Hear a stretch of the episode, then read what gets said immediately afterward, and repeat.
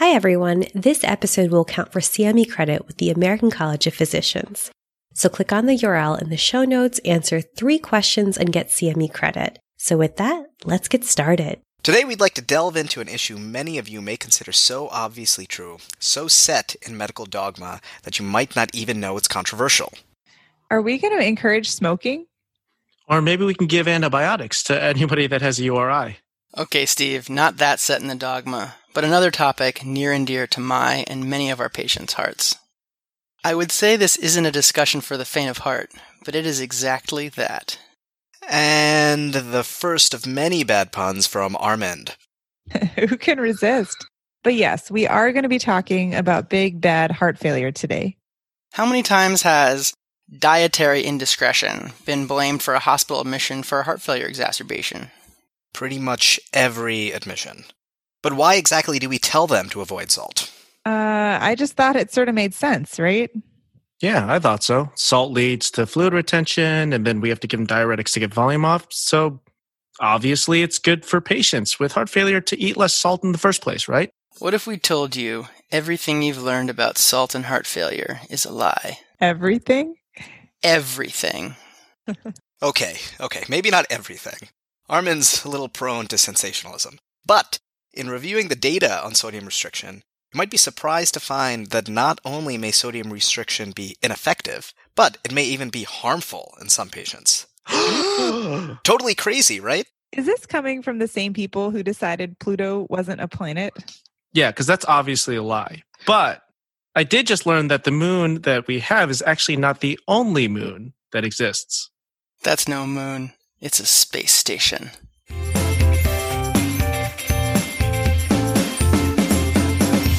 Hi, I'm Janine Knudsen. And I'm Steve Liu. Welcome to Mind the Gap. We'd like to thank Dr. Mahek Shah, advanced heart failure attending at Thomas Jefferson University Hospital, for peer reviewing this episode. Check out his podcast, Heart Success, for insights and updates into the world of cardiology. we also have two exciting new guests today. Hi, I'm Abhinav, uh, co-founder of The Scope and cardiology fellow at Jefferson Hospital in Philadelphia. And hey, I'm Armand Gottlieb. Uh, I'm also an editor at The Scope, and I'm an internist at the University of Miami. Now, for listeners who haven't heard of The Scope, it's a really cool publication. Yeah, if you haven't signed up for it, do it now. I've been getting the email since med school. It gives you uh, free weekly information on all of the most relevant internal medicine literature. It's super short and usually pretty funny. Thanks for reading, Janine. We have a lot of fun with it. Uh, you can sign up at uh, www.medicinescope.com or follow us on Twitter at Medicine Scope. We're so excited to have Armand and Abhinav here today to talk about this important and surprisingly controversial topic. Okay, guys, take it away. This is how we're going to do it. First, we'll review the current guidelines around sodium restriction. Then, we'll review the available data from randomized trials on sodium restriction to see what the data really says. And after that, I'd like to poke the hornet's nest just a little and show that the physiology we thought was at play might not be as straightforward as we've been led to believe. Yikes, hornets. Finally, we'll do our best to synthesize this information and reflect on how best to apply this to our patients.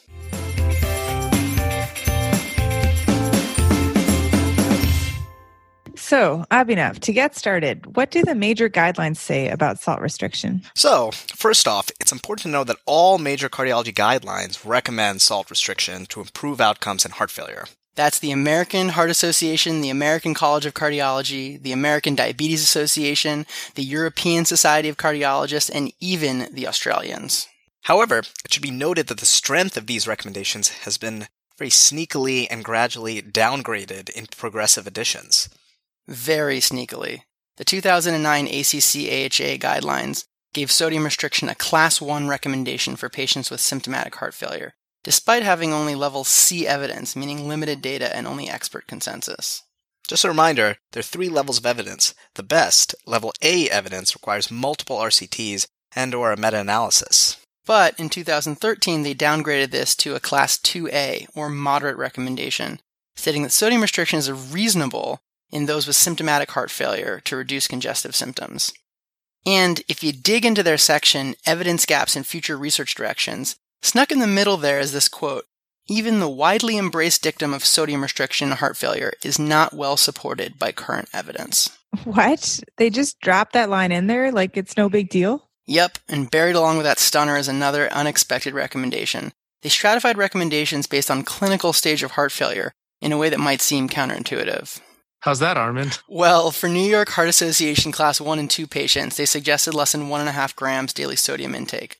But for class 3 and 4 patients, the more symptomatic patients, they actually suggested a higher cutoff, less than 3 grams of salt intake. So, what you're saying is that they let patients with worse heart failure eat more salt? That's a bit strange. Weird, right? It's hard to know whether this reflects an inconsistency on the part of the policymakers or a response to some of the conflicting data that exists on the subject. There's actually some data suggesting poor outcomes with excessive sodium restriction in those with more severe heart failure. Ooh, I think you're referring to my favorite concept, the J curve. think you're a little biased there, Janine. Is it named after you or something? Save it for later. Uh, don't worry, we'll get to it, Janine. Uh, so about salt restriction in general, the European guidelines don't help us out much either. They only recommend, quote, avoiding excess salt intake. Basically, the same generic blanket recommendation I've been giving my patients on the subject since residency. okay, but why all this backpedaling in recent years? Well, guidelines have always been very clear in recommending salt restriction to avoid developing heart failure in the first place. Yeah, I think this is a key point and probably where the big emphasis on salt is bad really comes from. Numerous studies have demonstrated a strong relationship between salt and hypertension, which is one of the biggest modifiable risk factors for the development of heart failure.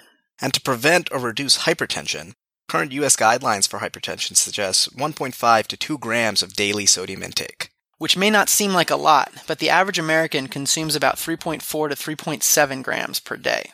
Okay, so what you're saying is there's robust data to support a low salt diet for hypertension. And hypertension can lead to heart failure, but somehow that doesn't mean low salt is actually good for heart failure? Exactly. It's not that linear. The data for salt restriction in patients who already have heart failure may not be as cut and dry as we really think. Dun dun dun.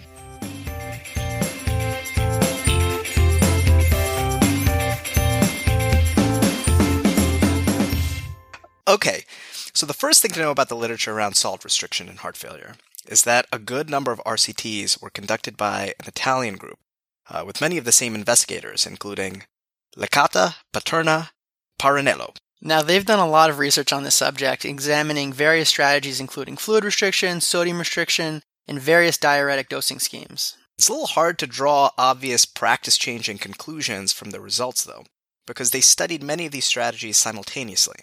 And instead of primarily clinical outcomes, most of their studies focused on physiologic biomarkers and lab values like BUN or serum creatinine. Yeah, they didn't have the cleanest study design, but one thing definitely worth mentioning from their studies is that adverse events were surprisingly more common in patients who were prescribed a low salt diet. That awesome J curve. Uh, yes, exactly. They saw the lowest salt intake, less than 2 grams daily, was actually associated with increased mortality and hospital admissions. But can we trust the data? Maybe, if we understand the pitfalls. One, it was very difficult to measure patients' true sodium intake. Two, important potential confounders like fluid restriction were not that well controlled. And three, many of these patients were not on optimal goal directed medical therapy. Okay, that may be too messy for me, but it's hard to completely ignore these findings since they've been replicated in other studies as well. Totally. So, in 2016, a Chicago group published the HEART study, Heart Failure Adherence and Retention Trial. This was a prospective propensity match study looking at data from over 900 patients with class 2 and 3 heart failure. They surveyed patients about their salt intake and then stratified them into low salt, less than 2 grams, or moderate to high salt groups. Ultimately, 300 patients of the 900 were propensity matched, and the results were pretty dramatic. Death or heart failure hospitalization was much higher in the low salt patient group 42% versus 26%. Whoa, consider me impressed. But I'm still going to nitpick and say this isn't an RCT. It's a propensity matched cohort study. And I'm not sure food frequency questionnaires are super reliable in measuring salt intake. And can I just ask, how feasible is it for patients to actually even accomplish adherence to a low salt diet, given just how much salt is in processed food these days? Mmm, delicious salt everywhere. It's the best of times, and it's the best of times. Great points. Uh, you're not alone. Others have had the same concerns. A more recent study, Gourmet HF, tried to tackle this issue by providing home delivered meals to patients post discharge for heart failure exacerbations. Ooh, that sounds good. Sign me up. Sorry, Steve, only patients with heart failure. And it was a pretty small trial. 61 patients were randomized at hospital discharge to receive four weeks of low salt that was less than one and a half grams daily, DASH compliant meals versus usual care.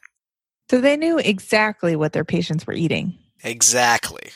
Or at least as close to exactly as we may be able to get. The primary outcome was quality of life, but investigators also looked at clinical markers and adverse events like hypotension, renal function, and hospital readmissions. So, what did this cleverly named gourmet study actually show? Well, there were no changes in quality of life scores between the groups, and no statistically significant difference in clinical outcomes. Oh no, what a waste of a name. well, if it makes you feel any better, this was a small trial, and there was a trend towards significance for improved clinical status and a decreased rate of hospital readmissions in the low salt group, about 11% versus 27%. Totally redeems itself. well, it's not slam dunk, but it's pretty good. Perhaps some good news. But just remember that even the best diet studies are at risk for bias, like unclear adherence or maybe potential confounders. All my patients who run to the vending machine when I'm not looking.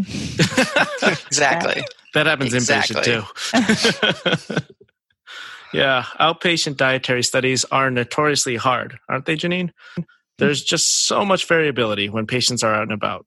What if there was a way to keep people confined in one place, watch their every move? Regulate everything they eat, and monitor them constantly. That's called jail, Janine. I'll confess that I've had more than one patient admit to me that he felt imprisoned in the hospital. But I hear what you're saying, Janine. Do we have any data from inpatients? Does sodium restriction in the hospital for patients with heart failure make any difference? Say it ain't so. Sadly, Steve. What? How? We put everyone on low salt diets. And yet, the data really just isn't that robust. Are you surprised? This is the theme of the day. You invited us on to burst bubbles, Steve. We, we come in peace. We come in peace.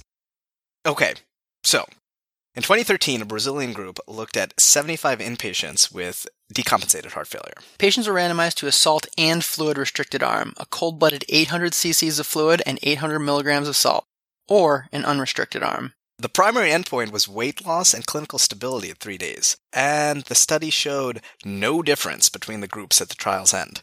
They also found no significant difference in the median length of stay, use of IV diuretics or vasodilators or inotropes, lab data, or 30 day readmissions. Can you guys guess what the only significant difference was between the groups? Irritability. Close. Close. The only difference they found between the groups was that the restricted patients reported more thirst. And probably irritability. And probably definitely irritability. Getting irritable thinking about it. it's worth noting that they didn't clearly specify rates and dosages of various medications. This is important. I'd be curious to see if beta blockers or ACE inhibitors were different between groups or had any sort of interaction with the outcome. And again, like some of the Italian studies we mentioned earlier, this data is a little muddled we're not just looking at sodium restriction, they threw in fluid restriction at the same time. But the takeaway is that even in this randomized control trial in the hospital, where we can control nearly every detail, we still don't see any meaningful clinical improvement with salt restriction. Is that right? Sadly, no. well, at least Pluto is still planet in my book. You can't take that from me.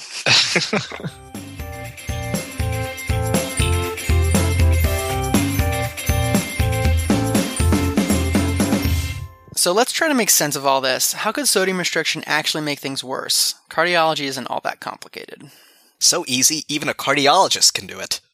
So here's my thinking more salt leads to more fluid retention, leads to volume overload, which is bad. So shouldn't it follow that less salt leads to less fluid retention, leads to better volume status, which is good? I think that makes sense, Janine, but maybe it's not so simple. Remember that most of our directed medical therapies for heart failure aim to block the neurohormonal signaling of the renin angiotensin aldosterone system, popularly called RAS. okay, right. ACE inhibitors and ARBs tone down angiotensin and aldosterone to relax the vasculature and promote diuresis. Right.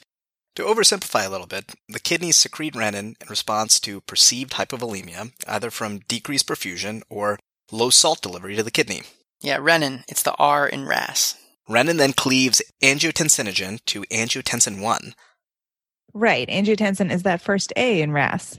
And then this is converted by ACE to angiotensin 2, which has numerous effects, including direct vasoconstriction, tubular sodium reabsorption, ADH secretion, which also causes water reabsorption, and also aldosterone secretion from the adrenals. Ah, aldosterone, the second A. Correct, aldosterone, which also causes sodium reabsorption. It's important to remember that patients with heart failure may already have low circulating blood volume and their nephrons might respond differently than their healthy counterparts. So, while decreasing salt intake may initially cause less fluid retention, it may actually increase RAS activation and paradoxically have the opposite effect. Okay, I think I'm following here. So, salt restriction may make them functionally volume depleted, and then that cranks up the neurohormonal system that we're trying to dampen. Is that right? Exactly, Steve. And this may be especially true in patients who are not on appropriate neurohormonal blockade. Now, if you remember back to the heart study, patients in the low salt group had worse clinical outcomes than their liberalized sodium counterparts. Yep, but when you look in that low salt group, the worst outcomes were in patients not on ACEs or ARBs. Patients that were on those meds were actually spared from having worse heart failure outcomes. Whoa. So, salt restriction may be especially bad if we aren't blocking your body's homeostatic countermeasures, like the renin angiotensin aldosterone system. Yes, at least that's a physiologic explanation cardiologists have come up with to explain what the data shows. Just remember though, we're trying to connect the dots with imperfect data.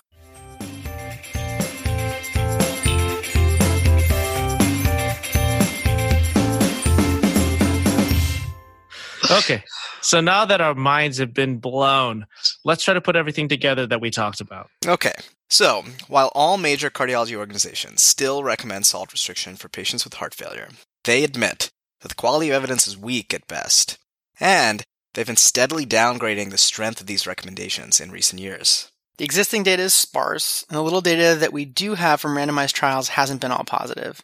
There may even be a signal of harm for select patient populations from the larger outpatient studies, but these studies have been observational and certainly subject to bias.